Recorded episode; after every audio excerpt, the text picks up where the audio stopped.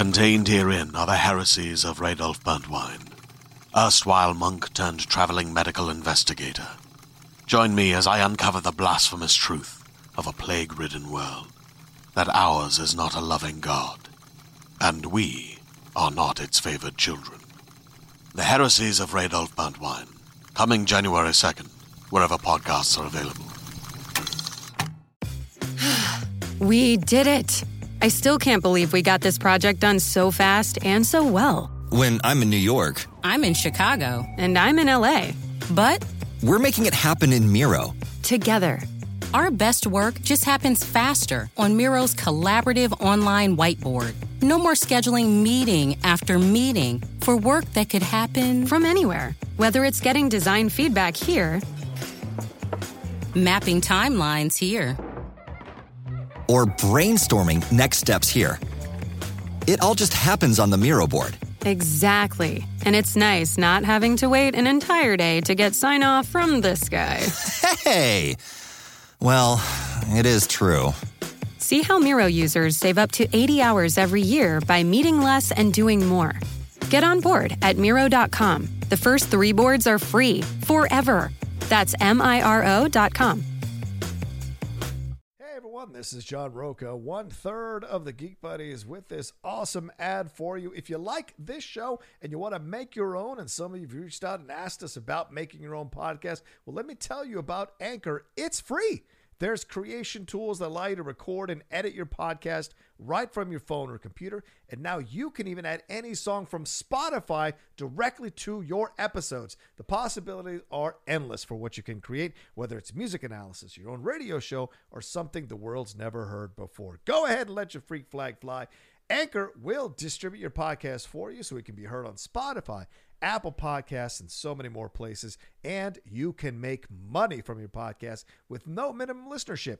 It's everything you need to make a podcast in one place. Take it from us here at the Geek Buddies. Download the free Anchor app or go to anchor.fm to get started. Now, on with the Geek Buddies show.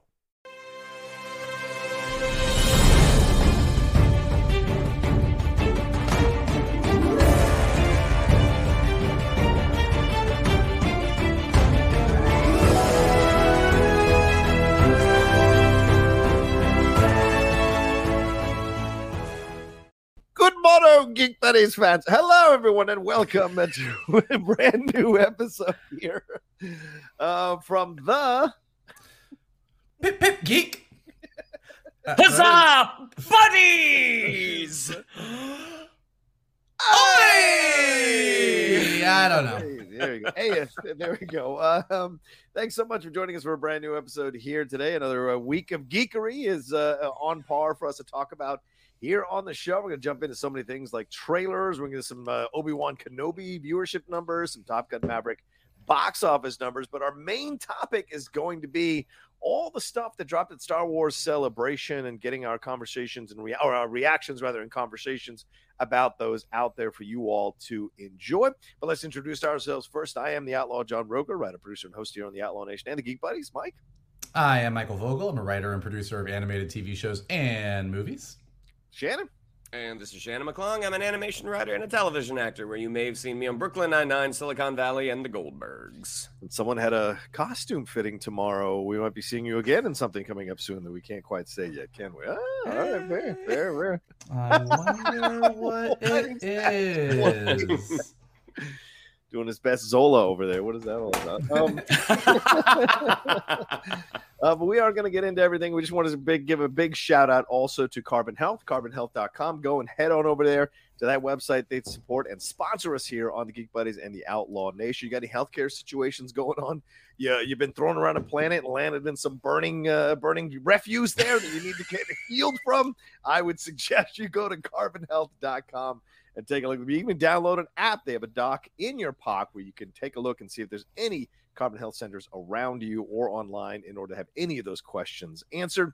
Uh, they got 100 locations all over the country, 50 plus locations in California, and they're doing COVID testing and selling COVID packs, and certainly those numbers are going up. Certainly, Star Wars Celebration people have been getting COVID diagnoses ever since they've left that facility. So there you go. Um, but anyway, all right, uh, let's get into with things. Uh, let's get into first of all, thank you if you've been a fan for a while and been coming to hang out with us every week. If you're new, thanks so much for taking a chance with the Geek Buddies. This is the way it works. We each bring up a news topic, talk about it for a little bit.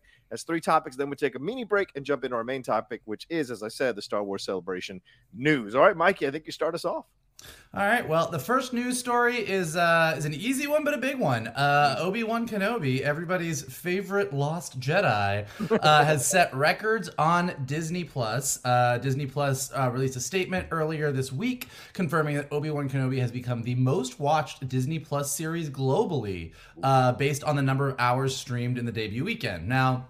Not 100% clear if we're just counting the first episode or the first two episodes, which would sort of give them like a double dip as opposed to the shows that just premiere with one episode. But Oh, yeah. either way, it's a huge number for Disney Plus. And in addition to Obi Wan Kenobi just having huge viewership numbers, Disney also revealed that all the other Star Wars titles, or a lot of the other Star Wars titles, like tripled in viewership after Obi Wan Kenobi. So in addition to a bunch of people checking out the further adventures of Obi-Wan Kenobi. Uh, as soon as they did that, everybody jumped into a bunch of other Star Wars. I would assume watching a little bit of Revenge of the Sith, probably a little bit of A New Hope, and probably a whole lot of Clone Wars and Rebels. So, it, by any stretch, uh, thus far, uh, it's been a huge hit for Disney Plus. Uh, and uh, gentlemen, what do you think? Is this is this a surprise? Are you shocked? Are you bewildered? Are you baffled? Are you what are you? How do you think I feel? Uh, what do you say, Shan? I mean, I, I'm not surprised, but the fact that it is the most watched, uh, most watched premiere based off of ours. I mean, it- it just goes to show you that the idea that they first had several years ago to bring Ewan McGregor back in, in an Obi Wan centric uh, project was the right call. That people really wanted to see him return to this character. You know, there's a lot, there's a chunk of the fan base that wasn't a huge fan of the prequels, despite the fact that they loved certain aspects of it. And one of those aspects that, for me, I think was universally praised was Ewan McGregor's um, turn as as Obi Wan and getting having him get a uh, another at bat when you know when he finished Revenge of the Sith, like he probably thought that was it, I'm done. And so the fact that he's getting to return to this character, getting to um, play in a in a realm of the Star Wars universe or a, ti- a part of the Star Star Star Wars universe timeline that really hasn't been explored in live action, I, I imagine that was very very exciting and. The excitement was matched by the fans, and even though, like the three of us, like we were a little divided on what we thought of it, Mm. the first two episodes. Um, well, no, that's literally what happened. and we were divided on what we thought of it. Some, You may- yeah, some of us, some of us were right, and some of us were wrong. It's- Oh my god! you you may not have agreed with my opinion, but so that actually makes what I say correct. We were divided. Um, but um, even the folks that maybe were not the biggest fans of those first two episodes, I would have to think that they're going to watch them to the end because I'm certainly going to watch them to the end. Um, Yeah. uh, uh, and this uh, next episode or the, one- the one that dropped today, I mean, I've already watched it uh, three times now, so that should give you an times. indication of what I thought of this one. So, not a surprise that a lot of people tu- tuned in, but maybe a surprise that this is the most watched by or watched first episode. Well, I mean, it's a character that that uh, is appeared in uh, you know in the first two trilogies, the sequel, uh, sorry, the prequel and the original trilogy, certainly, and then of course in Clone Wars and numerous other media. So certainly the mystique of Obi Wan Kenobi is still pretty strong within the fandom.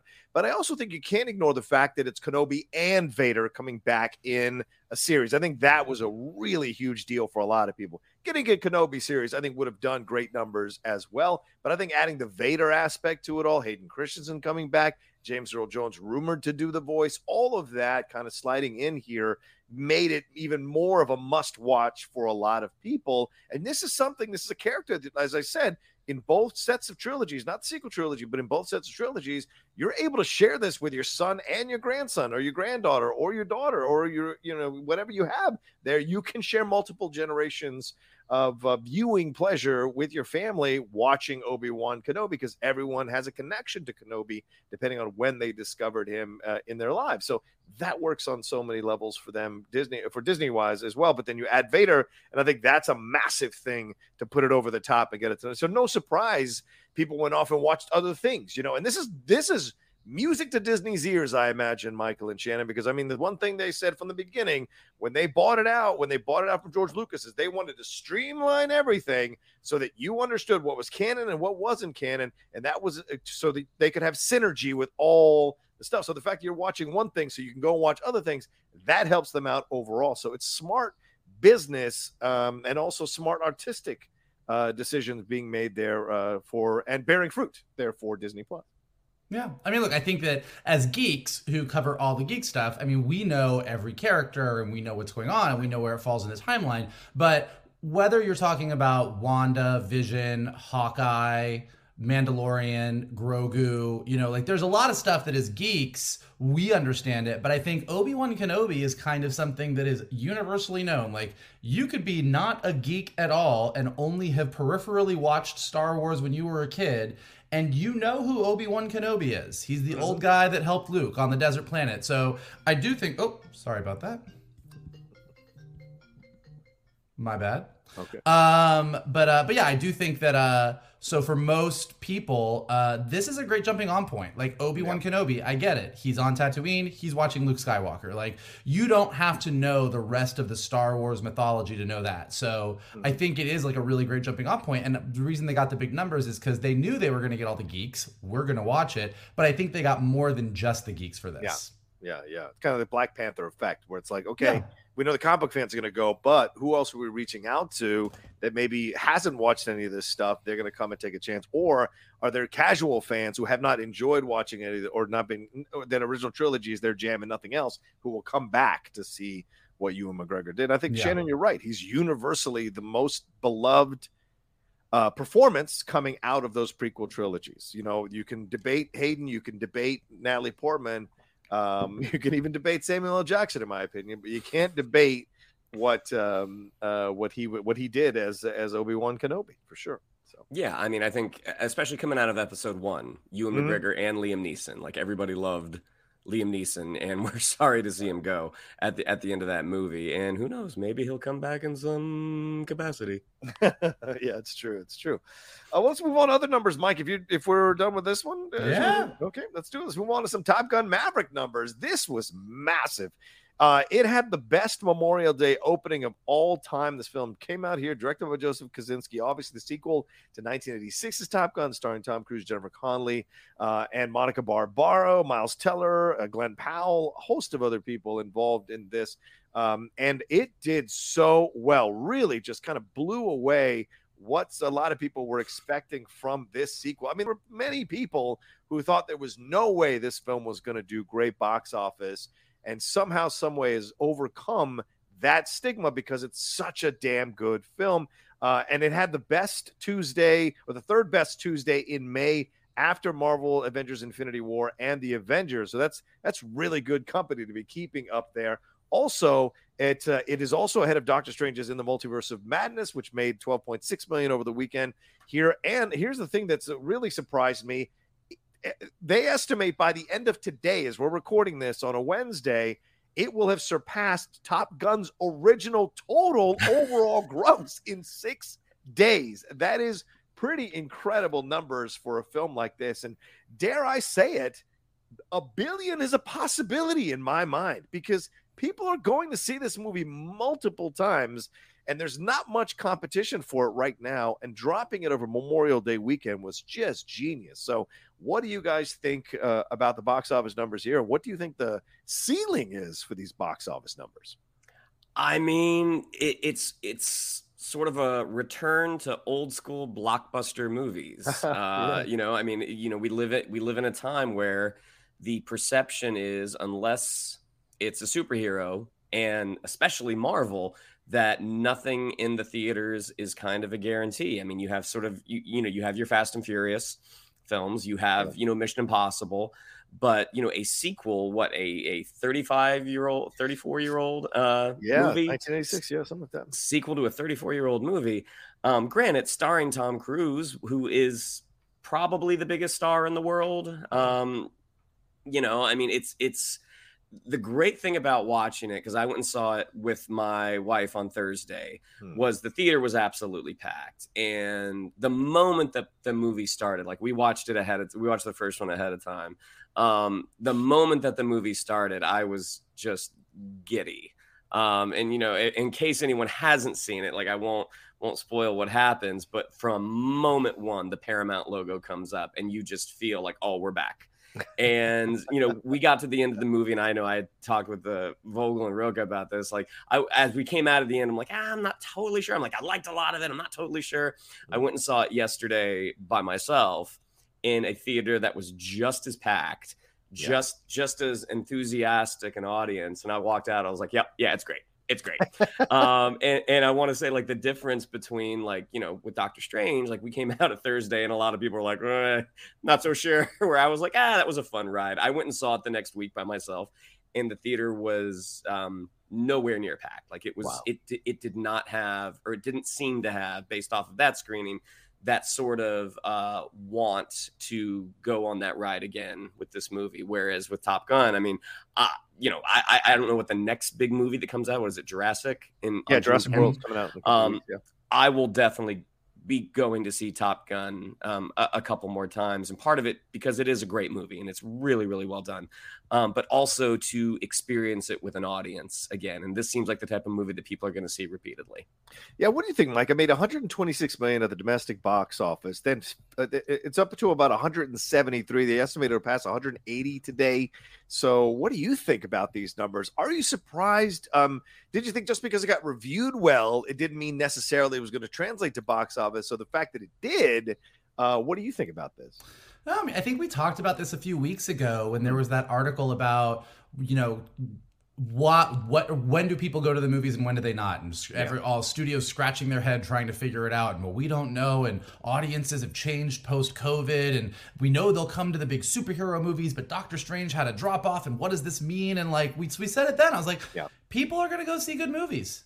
Like if it if the movie is huge and everybody likes it, everybody's gonna go. And we I think we said that day, I was like, I Top Gun's gonna be huge. Yeah. Top Gun, people are gonna go see it. I can tell you right now, there is an excitement in the air. People want to go see that movie. And I went that uh, I went Thursday night to Shannon's Point, packed audience. I went again. I took my brother and some friends on Sunday night, equally packed audience. People cheering in the movie theater. Like people are just excited to see it. And it yes, is there nostalgia? 100%. Is Tom Cruise one of the most bankable movie stars in the world still to this day? 100%. But there have been nostalgia plays that have failed, and Tom Cruise is not a guarantee at the box office. This movie is just a great fucking movie. It's like everything everywhere all at once. It's a great movie. So like what is the secret? Why are people going? Because it's great. It really is that good.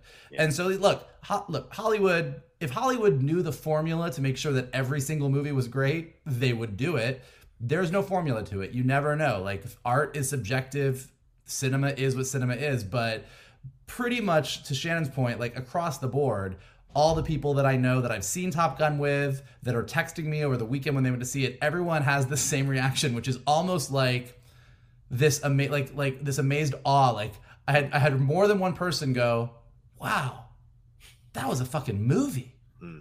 and I was like, "Yeah, that's exactly what it was. Like it just feels like a movie." Yeah, yeah, and- and like all three of us have been fans of summer blockbuster movies, and we're always happy when they actually come out and they're good.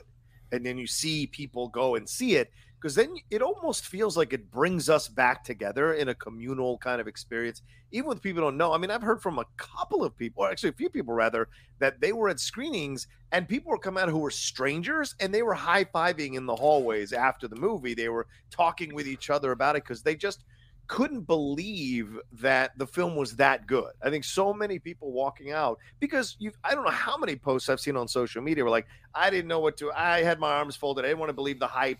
I didn't and then I came out and it it surpassed all our expectations. You know, even Kalinowski, I think, made a post about that, saying like, "I didn't want to." Even Kalinowski. so, you know, it, that's a great thing for the movie. And, and some more information on it.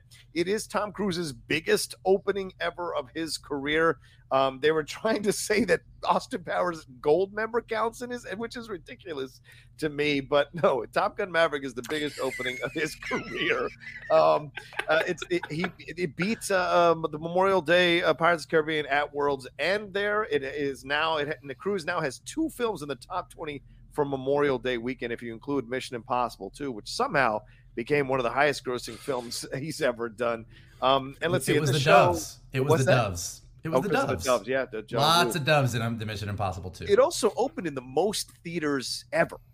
4,735 theaters. The biggest number before that was Endgame with 4,662 theaters. So clearly, because there isn't a lot of movies out right now and the COVID situation, more theaters were open to show the film, but also there must have been high demand to open up all those theaters to be able to put that film in there. So kind of crazy to think about that.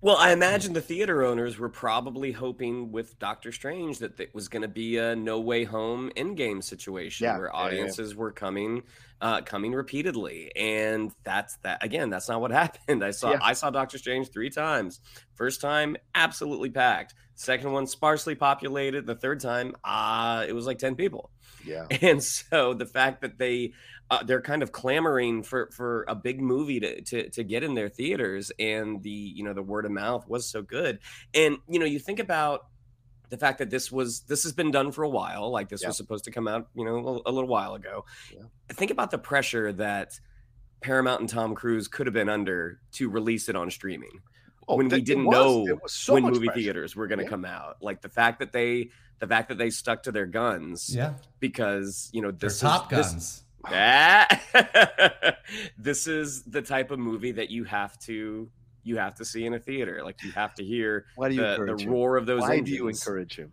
I, I, that is that's a that's a quality joke. I think even Shannon was like, "Sir, that's not a McClung joke. That was a quality joke." well, I was as a quality McClung joke. Oh, here we go. That's like saying jumbo shrimp. It's an oxymoron. What would you call a moron?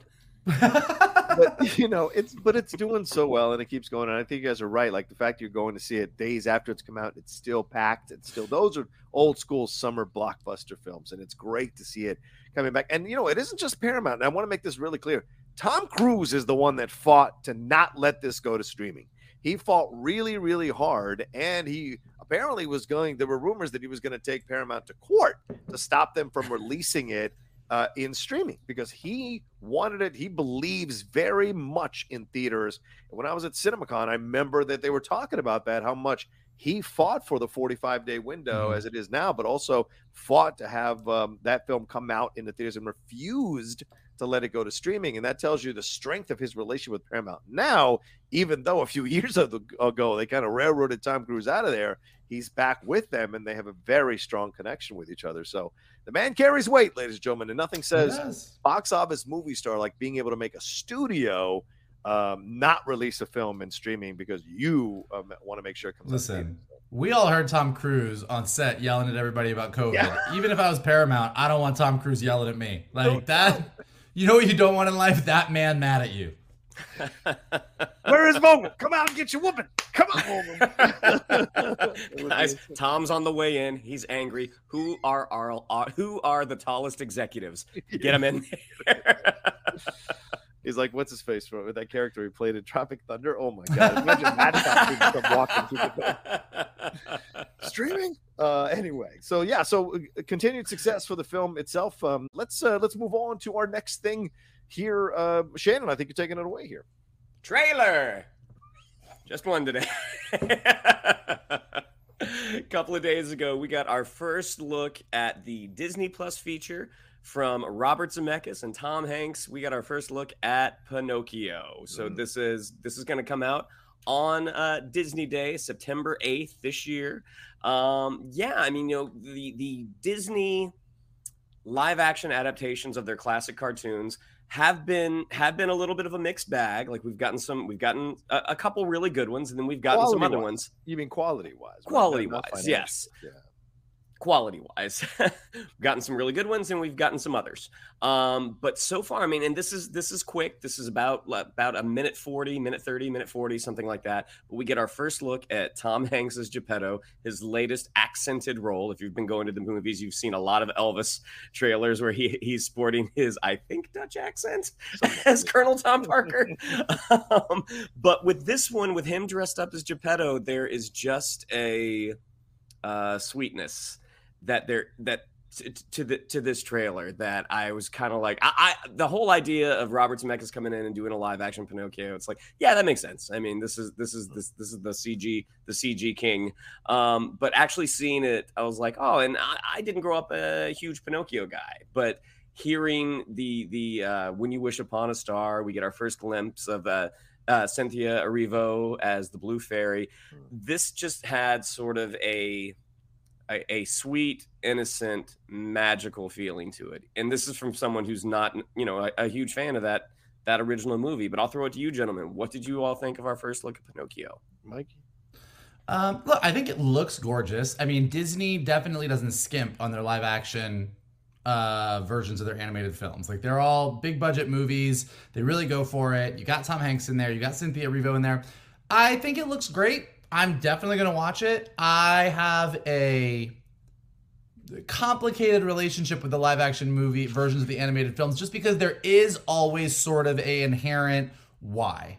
Mm. Aside from you want to make the money, why? Like what are you bringing that's new to this? And I think that where they've been most successful, like I would personally hold up. Uh, John's right. Financially, they're all successful. That's why they keep making them. Like everybody goes to see them. They're huge hits. But creatively, I feel like they are most successful in the cases of like Cinderella or um, Jungle Book or even Cruella to a degree, where they really take the story and do something different with it. They add a new level, they add a new layer. And then I think you run into like your Beauty and the Beasts and your Lion Kings, uh, where it you're like, this is the animated movie, but just not as good but you basically are following it beat to beat. So with the Pinocchio trailer, it definitely looks like it is the Disney version. Like it, you see Figaro, you see Cleo, uh, you know, you see Geppetto, you see you see all the beats that you expect to see. So it really just remains to see: is this a straight up like I could watch the animated movie and I could watch the live action movie and I can compare shots? Or is this movie going to give us some different layers? Is it more focused on Geppetto? Is it more focused on the relationship between Geppetto and Pinocchio? Because although Geppetto is his father figure, the Disney movie really just focuses more on Pinocchio's adventures and Geppetto kind of comes in at the end. So they have an opportunity to do some really different stuff. And if they do, I think it'll be a really successful version, um, or they might not. And so remains to be seen. But yes, the trailer looks everything you said magical, whimsical, gorgeous, beautiful. So I'm definitely I'm a Disney nerd. I'm obviously going to watch it. So we will see how I feel when I see it. Yeah, I mean, uh, for me, Zemeckis and Hanks, I immediately think of Polar Express, and I get a little weird about the Uncanny Valley and all. Then, I, you know, Polar I, Express eyes, like they say in Rescue Rangers. and you know that film, that film was a little weird to kind of. It, but I understand they were pushing the boundaries. Was very early on in the process of doing those kinds of things.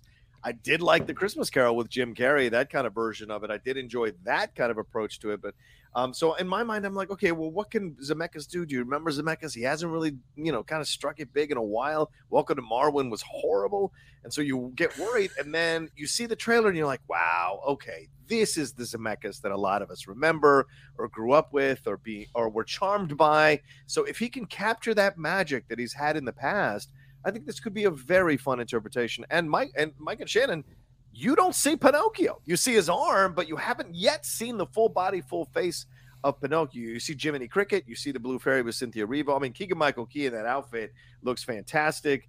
Um, uh, Luke Evans coming in as yet again another Disney villain in a live action adaptation of a film. So, going to be very curious to see how he, what new levels or new uh, um, uh, beats he has to what he's doing as, as uh, in his role as villain in the movie. And so, I'm very interested to see what we're going to get, but it does feel like they're focusing on Geppetto more, which yeah. is something curious that you bring up, Mike, because the trailer is very Geppetto heavy, very much about Tom Hanks, very much it's about very, very Geppetto-esque. It's Jeopardesque. It's a Jeopardesque trailer. And and to his credit, I barely heard an accent. So I'm hoping that there isn't an overt Italian accent, that it's a much more subtle approach to it and what have you, because I, I would appreciate that from Tom. But of course, Tom continuing his relationship with Disney through Toy Story and other other projects. So it makes so much sense.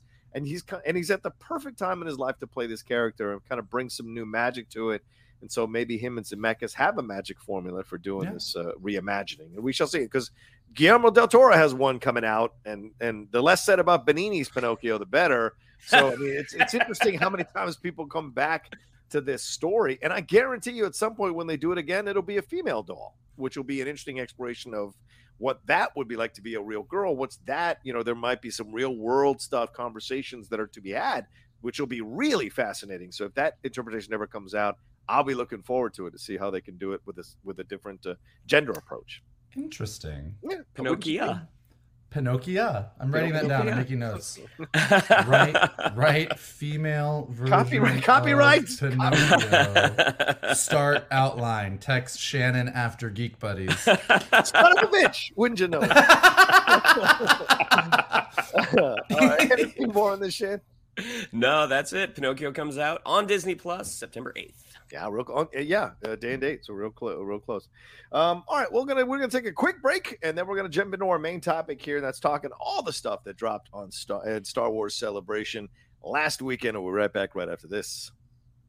Do do do do do do do do do do do boo do do do do boo do do do. Good, that's really good. Hold on, let me bring you back. I thought I had timed it perfectly. You're giving me you're giving me some real uh, Bill Murray Star Wars lounge singer vibes with that one. Star Wars. Nothing but Star Wars. Well, so Johnny, you tell us. Tell us, Johnny. You got to go. I did. Tell us I all did. about it. it's an interesting experience for sure. It wasn't as um, huge as I've seen it at certain conventions in the past. Certainly a little bit subdued. No criticism, just a little bit more subdued. I think COVID, the numbers are still there. The numbers are still rising. People are a bit hesitant. Uh, there was some really good cosplay on th- on the Friday and Saturday. Not so much on Thursday. It was a little kind of uh, hit and miss on the uh, on the cosplay there. Also, I found the areas to be massive. I didn't think there were as many exhibitors or as many booths, but the stuff we got was really great. Some of the, there were some fantastic uh, um, figures, some really great artwork that was there, some nice inventive uh, merchandise that people could enjoy for sure. And there's just, but you sense the joy, right? I mean, there's a certain level of, of obsession with Star Wars that is fascinating to watch on the outside. Look, I love Star Wars. But I had a friend tell me that she was going to quit her job if they didn't let her go see Star Wars celebration, go to Star Wars celebration, and that's that's a level of obsession I don't necessarily possess. But it was nice to be surrounded by people who are obsessed with this uh, galaxy, and you could tell they needed it. Like they needed it and they wanted it. And being in the huge panel for Lucasfilm, the amount of people that were just so caught up in it, and then later in the other panels as well, even the smaller panels, uh, it was great to see. So in, uh, in that way, I very much enjoyed it and uh, had a really great experience, uh, kind of taking it at my pace as opposed to doing it like we used to do it way back in the old days, where Shane and I would sit Hall H for 15 hours or something. It was madness. But walking the floor was great. Seeing the, as I said, seeing the cosplay was great. Talking to people, talking to fans of the Geek Buddies, it was great. It was so much fun to enjoy for sure. Now, were you in the in the uh the hall when they released like the trailers for for Andor and the trailers Yes, for the yes. Bad Batch? Like, were you with the audience when those dropped? Yeah, let's, and, and, let's talk about that because yeah, Lu that was the Lucasfilm panel. I had to talk my way into that panel because uh, this year with media, media had to apply for a QPR code, just like uh, people who were going who bought their tickets just to be regular participants had to. So it was a mad scramble to get in that lottery. This year they had a lottery, so not everybody could get in, and they recommended that you you submit with a bunch of people because it was easier for them to get like 12 people in than two one or two people in. So interesting little things you discover as you're doing Star Wars Celebration. So with this, I had to talk my way into it, just flashing my badge, you know. And it, eventually, I got in, thank God, and got to sit there uh, and watch it. And it was a hell of an experience. I mean, seeing um, uh, Ewan McGregor and Hayden Christensen come out to like what's it was like five six thousand people going insane in that auditorium, and then later when the Andor trailer played, people were just like uh, just mouth agape at what they had just seen with that Andor trailer. Then getting Jon Watts coming out to talk about Skeleton Crew, um, and then what else uh, was the, the oh yeah with Kenobi, Moses Ingram, and other people coming out. But there was oh Favreau and Filoni coming out talking Mandalorian and showing the little clip for season three of Mandalorian that looks like Game of Thrones Mandalorian, which looked, which looked pretty awesome. Um, and then all the stuff that they teased while they were there. And then, of course, the capper, John Williams coming out live to conduct an orchestra to play the Obi Wan Kenobi th- theme for the first time ever anywhere in public. Then he did the Imperial March. And then he did the Indiana Jones theme. And out comes Harrison Ford to shake his hand and talk to him and announce that Indy 5 is coming out next year in June, I think. So just a and Kathleen Kennedy obviously was there too, but so so a lot to consume and experience in an hour and a half. And Yvette Nicole Brown, who hosted it, did a really great job of keeping it moving because artists come out there and they just want to shoot the shit for like an oh, hour without thinking that there are other panels or other people coming out. So but yeah, what a great experience. What did you guys think of all the trailers and the news that came out of that particular panel? Because uh, that was really their big one. Is there eh, what stood out to you guys? What really appealed to you guys when you were hearing it? Did you watch the trailers? Did you watch the news? What did you guys think? Yeah, I think coming out of, I mean, not being a part of it and just kind of mm. being on the outside and getting information as it was dropping on YouTube or dropping on uh, the different geek websites. I mean, obviously, I think probably the biggest thing, one of the biggest things was the Andor trailer. Yeah. Uh, just because we got to see that in its entirety. And even though it's not Star Wars, I think the Willow trailer got a lot of play. Oh, yes. I mean, that, that right. trailer for the for the Willow uh, series on Disney Plus just hit all the nostalgia buttons. Uh, obviously, all like the footage of Hayden Christensen and Ewan McGregor being together was great. Uh, John Williams composing. Um, but then I think lot like the little bits of information we got about Skeleton Crew, the Jon Watts uh, series, the animated Young Jedi Academy, which they've sort of brought up and mentioned, and then obviously in the next couple days, the Tales of the Jedi right. uh, stuff that Filoni showed, and then the super grainy footage from Ahsoka stuff that they showed, which I know wasn't the big panel, but like yeah. just kind of taking the weekend as a whole, those were the things that I think resonated the most. That kind of got non-celebration people who weren't there who were just celebrating from afar, uh, really excited. Yeah, because uh, Rosario Dawson showed up on the Lucasfilm panel on video and said she couldn't be there. Because she was shooting scenes, and then she showed up for the. So clearly, that was a little bit of a, um, I don't know, a trick or whatever. Because I can imagine they flew her overnight to come and show up and do. Maybe they did. I don't know. It just would have surprised me. I mean, she's filming did. Ahsoka. They don't really have to fly her. They just have to drive her down to Anaheim. Oh, all right, fair far. enough. I thought they were filming that overseas, but I guess maybe they are filming it here. Um, but yeah, what do you think, uh, Shannon? Because we did get also news about Tales of the Jedi. We got news that the Star Wars Vision season two is coming. Yep. Liam Neeson is going to be in Tales of the Jedi, as Mike mentioned. The Ahsoka. I mean, people went crazy that there was Hera Syndulla in the footage from behind.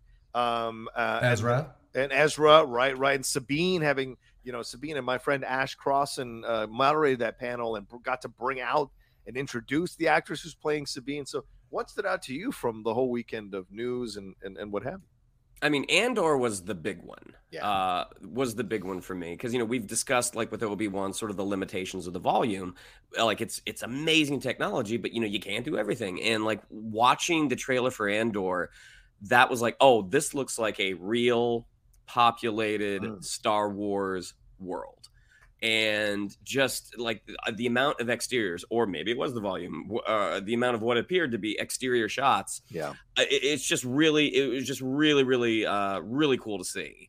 Um, and also, I love the look at the Bad Batch that we got. That mm, yeah. it's clear that there has been a time jump. Yeah. Omega looks uh, a little bit bigger. They they've finally given her a helmet. Um, but mm. also the Bad Batch are rocking are rocking different uh, uniforms now. They you know they traded out the red for kind of an orange and uh, thinking back to just how gorgeously uh, designed and animated that show was getting to see a continuation of it um, really has me jazzed and also uh, I, am I'm, I'm crossing my fingers that you know we'll get the return of uh, Cad Bane in that mm. as uh, as as well because it seems like we might not see him anymore in live action. I would really like to see oh, that character again because Corey Burton Corey Burton's Cad Bane is just so much fun to watch. Yeah, Mike. I mean, Jude Law being announced for Skeleton Crew is really interesting because already Skeleton Crew was drawing comparisons to Prodigy, as we mentioned, uh, I think a week or two ago on the show. I mean, I see you call Kate Mulgrew and I'll raise you Jude Law. Did you like that idea? Uh, that aspect? I, I mean, look, the, uh, the Jude Law's great. Jude Law can do whatever. I don't blame him for Secrets of Dumbledore. He's doing his best. So Jude True. Law is Jude Law, and he's great. This skeleton skeleton crew just in general intrigues me because it's just so different. I mean, look, we're all nerds and we love it. We just talked about Obi Wan is the biggest thing on Disney Plus because we all know Obi Wan Kenobi. We know part of what that story is. Getting to see Vader, uh, even with Andor, like we've met Cassian Andor in Rogue One. We get to see that. Like for me, part of the Andor trailer, and we can dive into it and talk about yeah. it in a bit more detail. But uh, the amount of Mon Mothma we got, which is yeah. another character that if you're a Star Wars nerd, you know. So Star Wars does so well banking on existing characters. But Skeleton Crew is just this really mysterious, shiny object that they're putting in front of us, which is, hey, here's a story about some kids and some shit goes down post Return of the Jedi, kind of in the era of Mandalorian, and that could be literally anything. Mm. Like there's no there's no rules around it. There's no oh well that doesn't really make sense because in New Hope they said this, but then in Clone Wars this happened. So like these are brand new characters. So there's something very very exciting about Skeleton Crew to me. Yeah, agreed. And, and, let's dive into the Andor trailer because I mean that's they announced that it was going to be 12 episodes per season for two seasons. The la- the I think the second season is going to cover four years, the four years leading up to Rogue One, and the first season is going to cover the first two years where he becomes this rebel and transitions into becoming the rebel. Um, and the last scene will lead up to the final moment before Rogue One starts. So very interesting, kind of similar to what Rogue One did, leading all the way up to yeah. the beginning of New Hope. So interesting stuff. But there was a lot here, uh, you know, and, and um, uh, uh, Diego Luna talked about the fact that he wanted this, that he this was a migrant story, and certainly from the beginning, you sense that this is this is almost like one of those native cultures that you would see in South America, mm-hmm. seeing this, you know, Empire ship. I think an Empire ship in flames going across the sky. We're you know using the steel drums to wake people up. That feels very um, uh, from the Mid East, you know, so Middle East. So a lot of interesting cultures are being showcased or displayed here as we watch this, and then we see you know the empire showing up. We see uh, we hear uh, Diego saying. You know, the empire's grown fat, and we see these two portly dudes drinking their wine dressed in empire outfits. But we also see this is the height what it feels like of the empire with the richest looking empire I've ever seen, including Genevieve O'Reilly looking gorgeous in the gowns that she's wearing and in the conversations that she's having that she has to kind of smile and say the right thing or else they'll come after her so you talk about um, a skeleton crew having kind of a wide open uh, a base to explore but it also kind of feels that way with andor because some stuff is known about this period but not a lot that's canon mm-hmm. so they seem to have more they seem like they're going to have a lot of room to explore this. And 12 episodes a season, you guys must be surprised by that, considering they've been six yeah. so far starting out, or six or seven. Yeah, it's very, it, it's much larger than what we have experienced uh, thus far. And the whole Mon Mothma angle, um, it, talking about the dresses, this this is kind of uh, uh, an area that in live action we haven't gotten a lot of material, and I think it, mm. it, again very fertile ground for storytelling. Um, the political intrigue that has to happen behind the scenes when you're organizing a rebellion. The fact that yeah. you're talking about like she has to say the right thing, she has to do like you know we're get we might see a little bit of that with Jimmy Smits in Obi Wan, right. um, but watching how this rebellion, watching how it builds, not just on the battlefield, but also behind the scenes, like knowing you know the the people that have uh, seen what the empire has become and how it has to be taken down, and it, it's not going to be taken down overnight. Yeah. And I will, and like, because they've said, I mean, I think in the Daily Variety article, they said it that the show is kind of a two hander. Like, it's a Cassian Andor and Mon Mothma story. And I think the right. trailer really reflects that because you get equal play. Like, you see, to your point, this planet that looks sort of like a, a less technologically advanced planet where you see some of like the, the sparks of rebellion happening. But then you see Mon Mothma on what looks like Coruscant, which is where she would be in the Senate, and doing her stuff. And what's really interesting about that is as you're looking at this story of these two characters who are so different and are both dealing with the Empire in different ways. You have Cassian Andor, who he's like you said, it, this is very much a migrant story. It's about a character that was displaced. It's about an immigrant who is struggling with this huge governmental force that is uh, upending his life.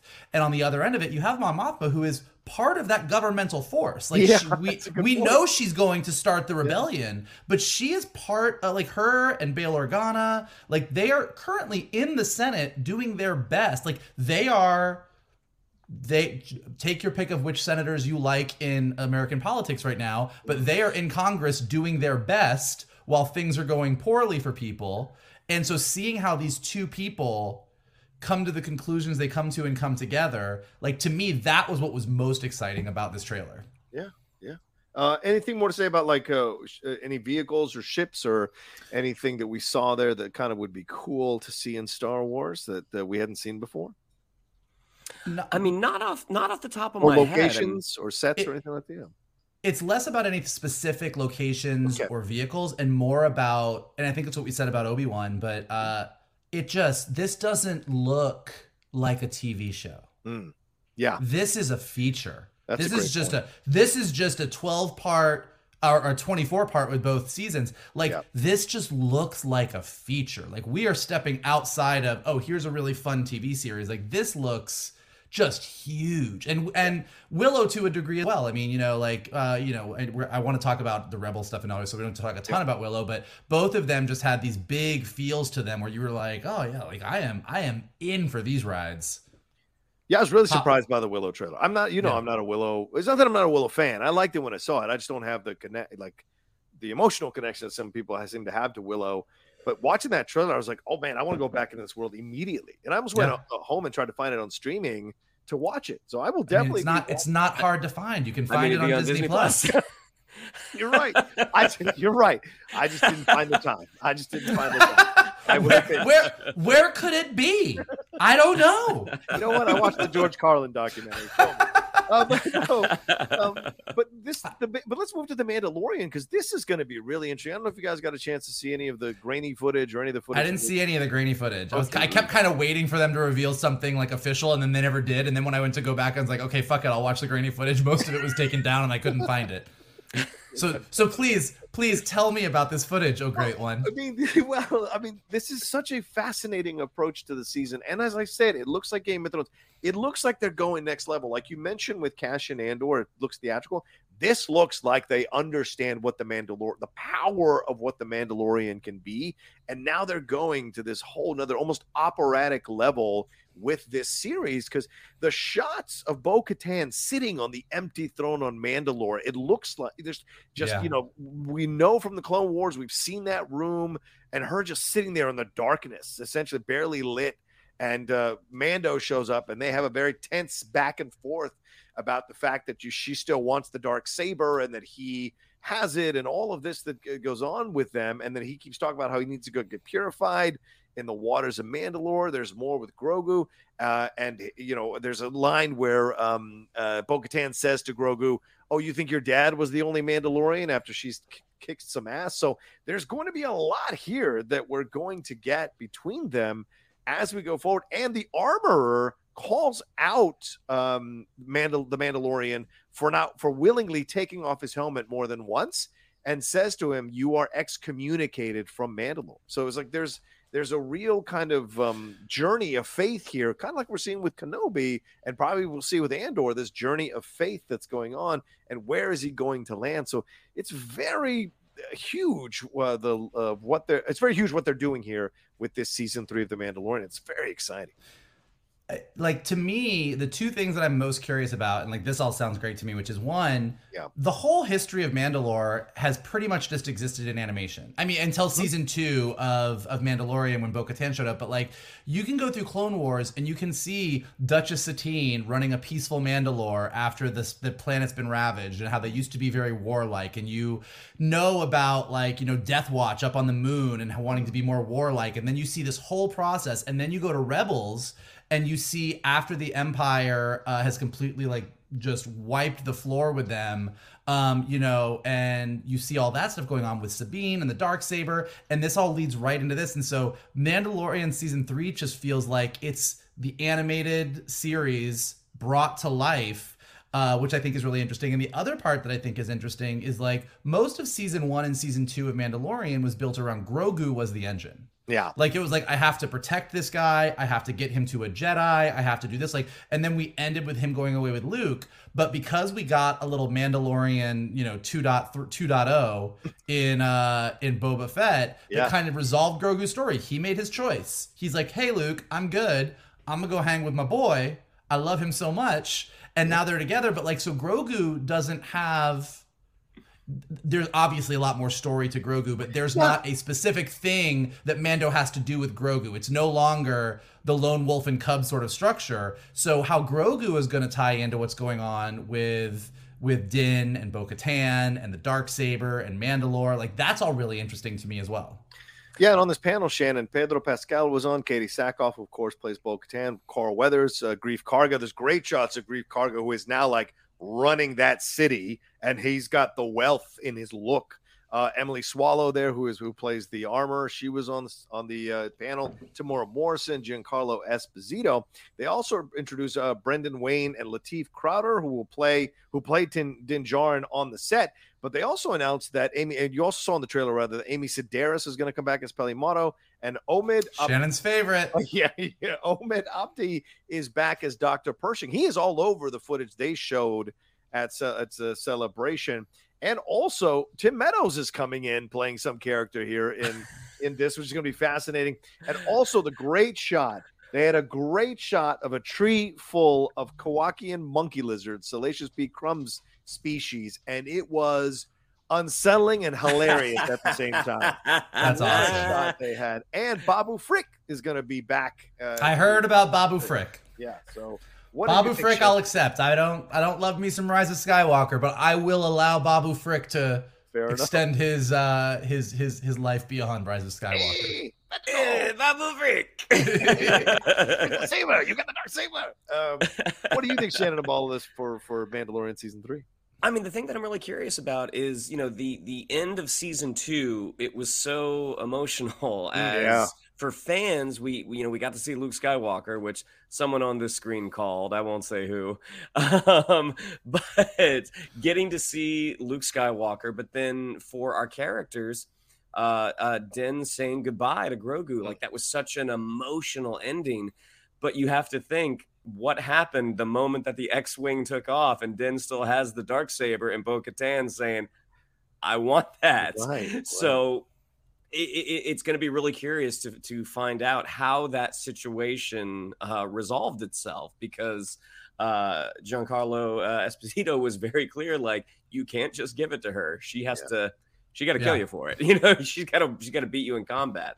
Um, but yeah, I mean, like it, it, the whole idea of this sort of Game of Thrones like season, like going to this wrecked planet, this Yeah. wrecked kingdom, and trying to trying to reclaim your honor, and yeah, it's just it's really, really, um, really I- I- exciting, and it's coming out.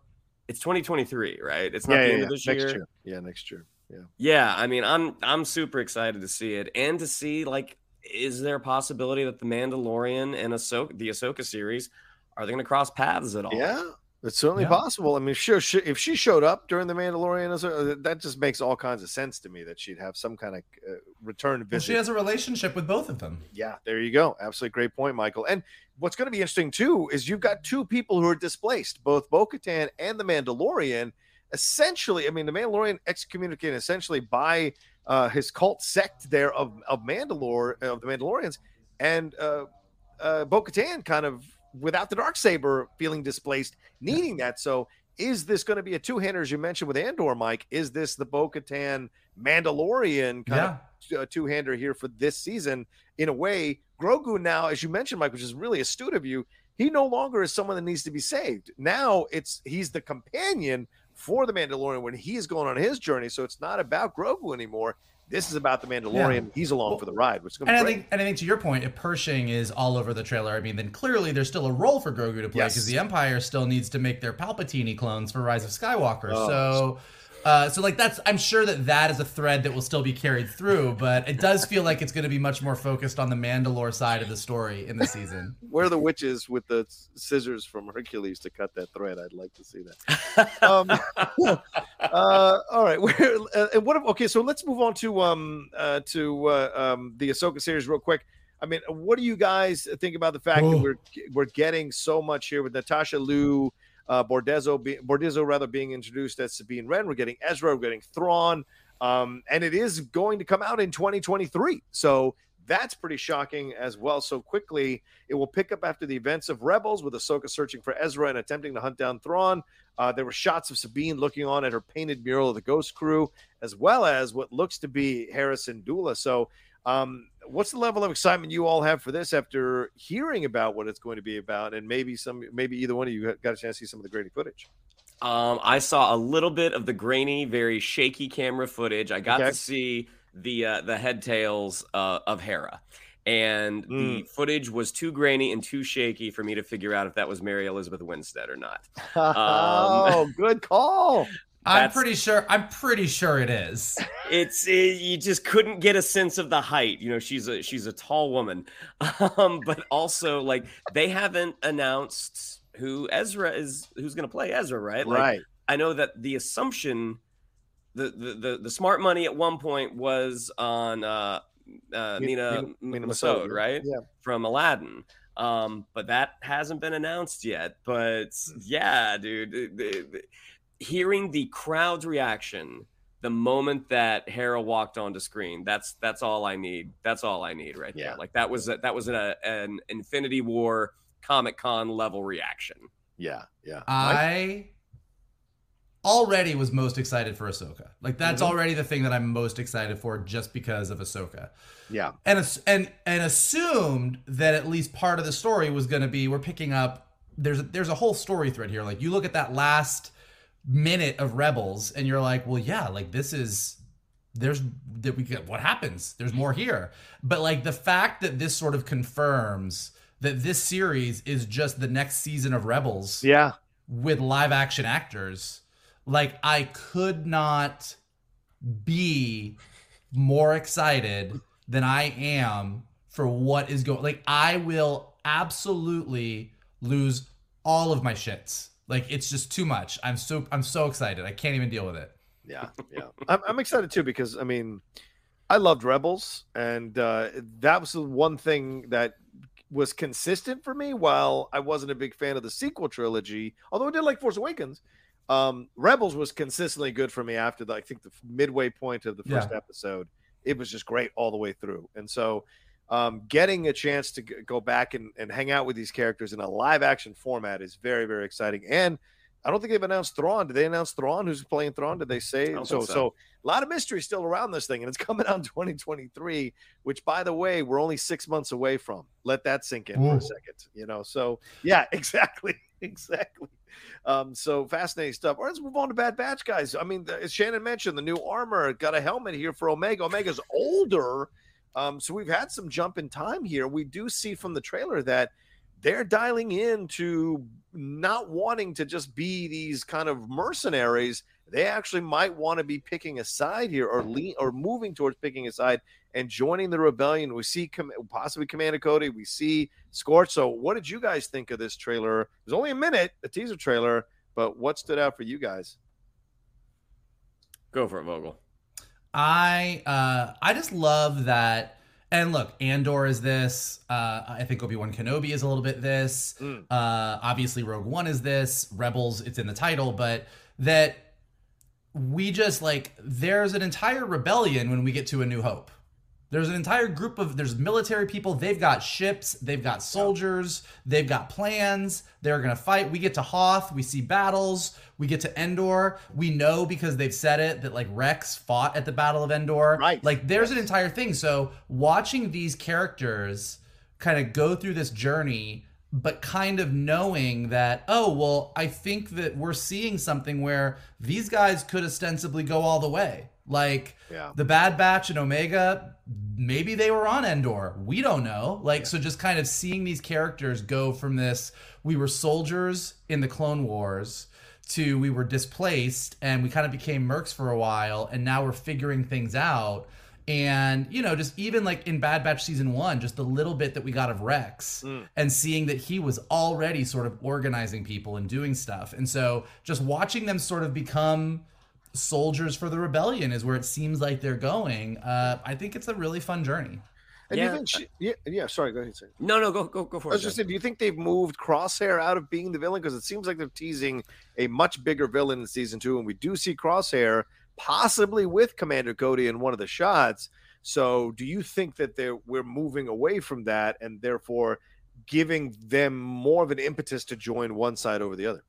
Well, Commander Cody, when last we saw him, was Yeah. still pretty on pretty much on Order 66 side. Yeah, So, like when we saw Commander Cody, he wasn't he wasn't fighting to save any Jedi. He was on the other end of things. So Right. I do think that uh even if he is with Crosshair, I, I think that Crosshair has a ways to go. Will Crosshair ultimately become a hero? Like definitely very possible. That would be a great arc for him, but I think he's not there yet for sure. Okay. Shannon, thoughts on this? Yeah, yeah, agreed. I, I I think he's he's he's not he's not with the batch right now. He's not with his brothers. He's not with his sister Omega. Um, that's that's my that would be my guess that that is going to be a progression. Um, but also the fact that we you know Cid's still around. Like I Mm, love the right. fact that we're gonna Yeah. we're gonna get to hear uh, Rhea Perlman. And one of the things I'm most excited for, and he has not told me this one way or another, um, but is the return of Vice Admiral Rampart, who is Mm. voiced by my buddy Noshir Dalal, who uh, I thought did such a great job, and Yeah. he's you know he's such a talented talented voice actor. But yeah, I just love the fact that with that time jump, Omega is is becoming more than just the heart of the team. Like she is she is an actual uh capable soldier Yeah. now. Yeah. And I'm crossing my fingers that at some point we see we see an energy bow pop up in one of our live action series. Oof, yeah, that's certainly a possibility. Um, also, people are speculating that uh, young Wookiee Jedi we saw is Jedi pa- Jedi Padawan Gungi. Do you guys think that's Gungi? One hundred. Yeah, I think so. I mean, it looks like Gungi. It talks like Gungi. It smells like Gungi. And look, I'm Must be thrilled Gungi. I'm Yeah. thrilled Gungi's still doing his thing. Like, thank, thank God. Oh man, there was so much. Also, uh, well, they announced Star Wars Visions two. Uh, Mm-hmm. Really, uh, that that's coming back. You know, you're both in animation. Certainly, Star Wars Visions kind of pushed the boundary of Star Wars animation out into some new, interesting areas. Didn't it? Didn't 100 percent work, but I think it worked for the most part, at least on my end. Uh, watching them, do you are you guys excited about Star Wars Visions two coming? I, I'm, I'm for curious sure if there will yeah. be. Oh, sorry. Go go ahead. No, no, no. Go ahead. Go ahead, Shannon. No, I was going to say I'm I'm curious if there will be any continuation of the stories that we saw in Yeah. season. Um, because definitely that that black Ninth and Jedi. white. Yeah, that I one. want, I want more. Like the Ninth Jedi, you could do an animated feature and I'd be good. Like I would be in on that movie. Like I love it. Was it's so good? I've watched it so many times. So yeah, that's a good question. I didn't think about that, Shannon, but you're right. Like, like, are, is some of Vision season two going to be a continuation of some of these stories? Because some of them were really compelling universes or compelling characters, or is this just going to be a whole nother grab bag of new visions? Which I think would both would be good. I think you know between between Bad Batch season two, uh, Star Wars Visions, um, then the Tales of the Jedi stuff that they showed a bunch of, and then the mention of this like Young Jedi Academy, which is definitely a younger age Star Wars show, Yeah. but is about about a bunch of Padawans during the uh, and younglings during the um, the High Republic. Yeah. So it's another show in addition to the Acolyte that's going to take uh, place in that High Republic era.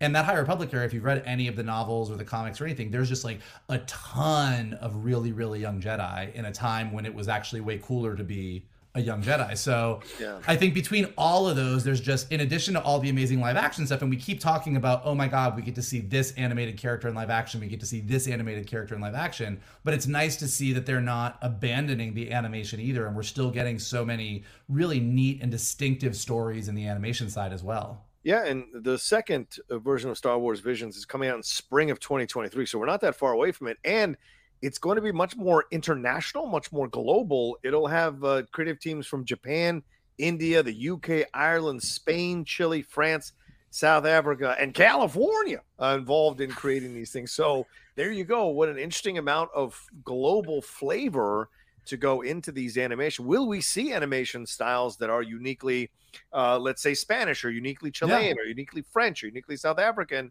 Uh, that or Irish even that excites me. An Indian anime that excites me to hear those points, to see those points of views uh, on Star Wars. Yeah, the Yeah. California episode is all going to be about traffic on intergalactic freeways.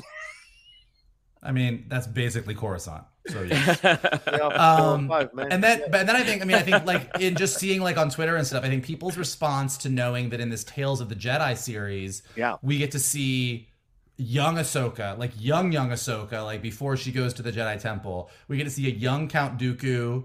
Uh, when he was a Jedi still, we get to see a young Qui Gon Jinn, like that. We're gonna get these stories that really fill out some of the backstory of these other characters who have become so beloved because of Clone Wars.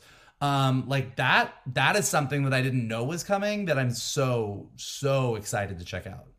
Yeah, and uh, with Tales of the Jedi, having Neeson coming back to voice Qui Gon is going to be so much fun uh, to hear his voice once again. Didn't they say it's his, it's his, it's, it's he's coming back to voice, but also his son is doing Yes. Qui Gon's voice. So like the fact that both of them are doing that's really cool too. I agree. I just kind of what we're seeing uh, with Val Kilmer's son, who has done his voice for that Val documentary, and I think he was involved in getting his voice uh, for Top Gun Maverick. I think so, it's yeah. interesting to have all that uh, through this thing. But I, I want to go to Shannon on this. Shannon, John Williams, Indiana Jones Five. Shannon, it's coming. Yeah, man. were you excited about this? Did you like the logo? I know this is Star. I know we're talking Star Wars Celebration, but this was part of it. Did you like the logo? Did you like seeing Harrison come out? And um, are you excited that there's finally a date for this thing dropping? Um, I absolutely loved that still. I mean, I, I think my relationship with Indiana Jones, mainly because of the fourth, the fourth chapter, is somewhat similar to Vogel's take on the Jurassic franchise. It's like, Ooh. ah, no, no. But then the moment you see something, the, the moment that you get that little little taste, uh, I I saw that that photo. I'm like, shit, yep, back in. Yeah. Um, but the fact that this is a, I'm really curious how how it's going to look, Yeah. not through the lens of Spielberg. I mean, this is Mm. something that could go one of two ways. Um, but the fact that it's James Mangold, and you know, he's coming off. Is you know such an incredible film with Logan, um, three ten to Yuma, Ferrari, that was good. uh, Ford versus Ferrari. 310 to Yuma was on the other day, and I watched just a little bit of that, and I was like, God, I really hope he nails this. I really, really hope so. And you know, we are. Uh, I, I rewatched Captain America: The First Avenger recently for something, um, and seeing Toby Jones, and knowing that Toby Jones is going to be is is going to be popping up as well. I mean, on paper and with that one still, I'm like, oh my gosh, I'm so excited. I'm I'm cautiously cautiously optimistic because there has not been a, a whole lot of times that I've read something on the internet and my heart has dropped. But the first time I read a headline for a Kingdom of the Crystal Skull test screening review when it said, "Is this the movie you you feared?" and my heart dropped. so cautiously optimistic. And you know what's crazy about Star Wars Celebration to wrap up our discussion? The next one's in April in London. It's insane. It's, I mean, we're not even getting a chance to recover from this one. Disney is already jumping uh, into another one in April. I'm definitely going to apply, and I'm definitely going to try to go uh, for sure to see it. And maybe, maybe the Geek Buddy should apply and try to go, and then we could figure out lodging or whatever. But covering it would be a lot. London in. April, you say? Yeah. April. It feels like I feel like you're saying something. That's uh, saying something. Um, but yeah, so the, the Indiana Jones Five, June 30th on 2023. So that's when it's uh, coming out. Uh, any wrap up? Any things before? Any more to say here as we Oh. wrap up our discussion? uh, just kind of reiterating what you said like Yeah. i mean we've all been star wars fans our whole lives Yeah. and there was there was really dry spells to your point where people were still celebrating star wars Yeah. people have always loved star wars whether you loved the novels or the comic books or the collectible figures like there has never been a time where you went to a comic book convention or went to comic-con where there wasn't something Star Wars to be excited about, like even if mm-hmm. it was a very small thing. And so just the fact that we're living in an era right now where listen, you made it through the deserts of Tatooine and you are living well right now as a Star Wars fan. There is just there's so much to be excited about and even if they don't knock it out of the park every time, not everything is going to be every single person's cup of tea. Uh Skywalker, Rise of Skywalker, not my cup of tea. I still like Babu Frick, and I still love Star Wars. And so, with with as much as they have coming out, if you love a galaxy far, far away, there is sure to be something that is going to make you really happy. Baby Yoda. Okay, there we go. All right. Let's get out of here. Thank you so much for joining us for this wonderful episode of the Geek Buddies. We appreciate it madly. Uh, Shannon, what do we have to tell them? Yeah, if you'd like to follow us on social media on Twitter, it's at geek underscore buddies. On Instagram, at the underscore geek underscore buddies. If you'd like to follow me on social media on Twitter, it's at Shannon underscore McClung. On Instagram, at Shannon the Geek Buddy. If you would like to follow Mr. Vogel, it is at MKToon. If you would like to follow Mr. Rocha, it is at the Rocha Says. I was looking at the camera. I got I got messed up. Mikey? Well, if you like our usually scintillating conversation, or if you like whatever it was Shannon just did, we would like you to keep hanging on with the Geek Buddies. Uh, and here's what you guys can do for us. Definitely uh, hit the like button below. Uh, subscribe to Johnny's Outlaw Nation page. Check out all the amazing content he's got over there. There is a ton of it. He is a busy, busy man. Let us know what you thought about everything in the comments below. Like, what are you most excited about for Star Wars Celebration? Where do you think they're nailing it? Where do you think there's something to be desired? Like, let us know your thoughts below. If you're listening to us on Spotify or Apple Podcasts or anywhere podcasts are available, leave us some stars and leave us some comments. It helps us go up in the rankings so more people can find us. And as always, the best thing that you guys can do is retweet this video, post it on your socials, and tell all of your friends to hang out with your buddies, the Geek Buddies. Uh, thank you all so much. Of course, big, big uh, shout out to Carbon Health, who powers and sponsors the Geek Buddies. Thank you so much. Go to carbonhealth.com and go find out if they've got any clinic near you or if you need some care. They've got virtual care that's available Mhm. as well. And sometimes, if they've got a clinic that's not that busy, they do day of appointments. And that's really important when you know healthcare stuff pops up and you need to see someone immediately they might be able to help you. If you've got COVID testing issues, you want to go get tested, or you want to get some of those testing packs, they have them there physically at the uh, uh, Carbon Health uh, Clinic locations. There's 100 plus locations all over the country, 50 plus locations in California alone. And if you want to download the app, go and get the app for Carbon Health and put it on your phone so you can have a doc in your pock. All right. Thank you all so much. We love you madly, and we'll talk to you next time with another brand new episode from the Geek Buddies! É!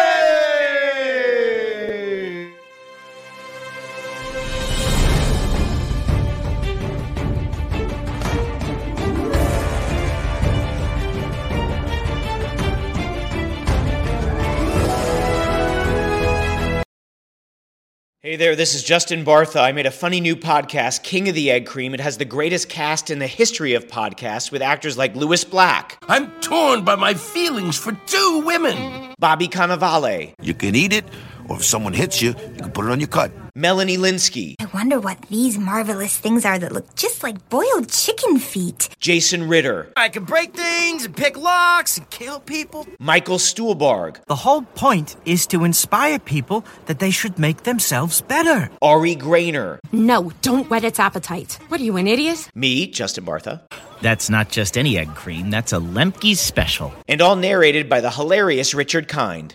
This is the story of Harry Dalowitz and how he rose from nothing to become New York's King of the Egg Cream.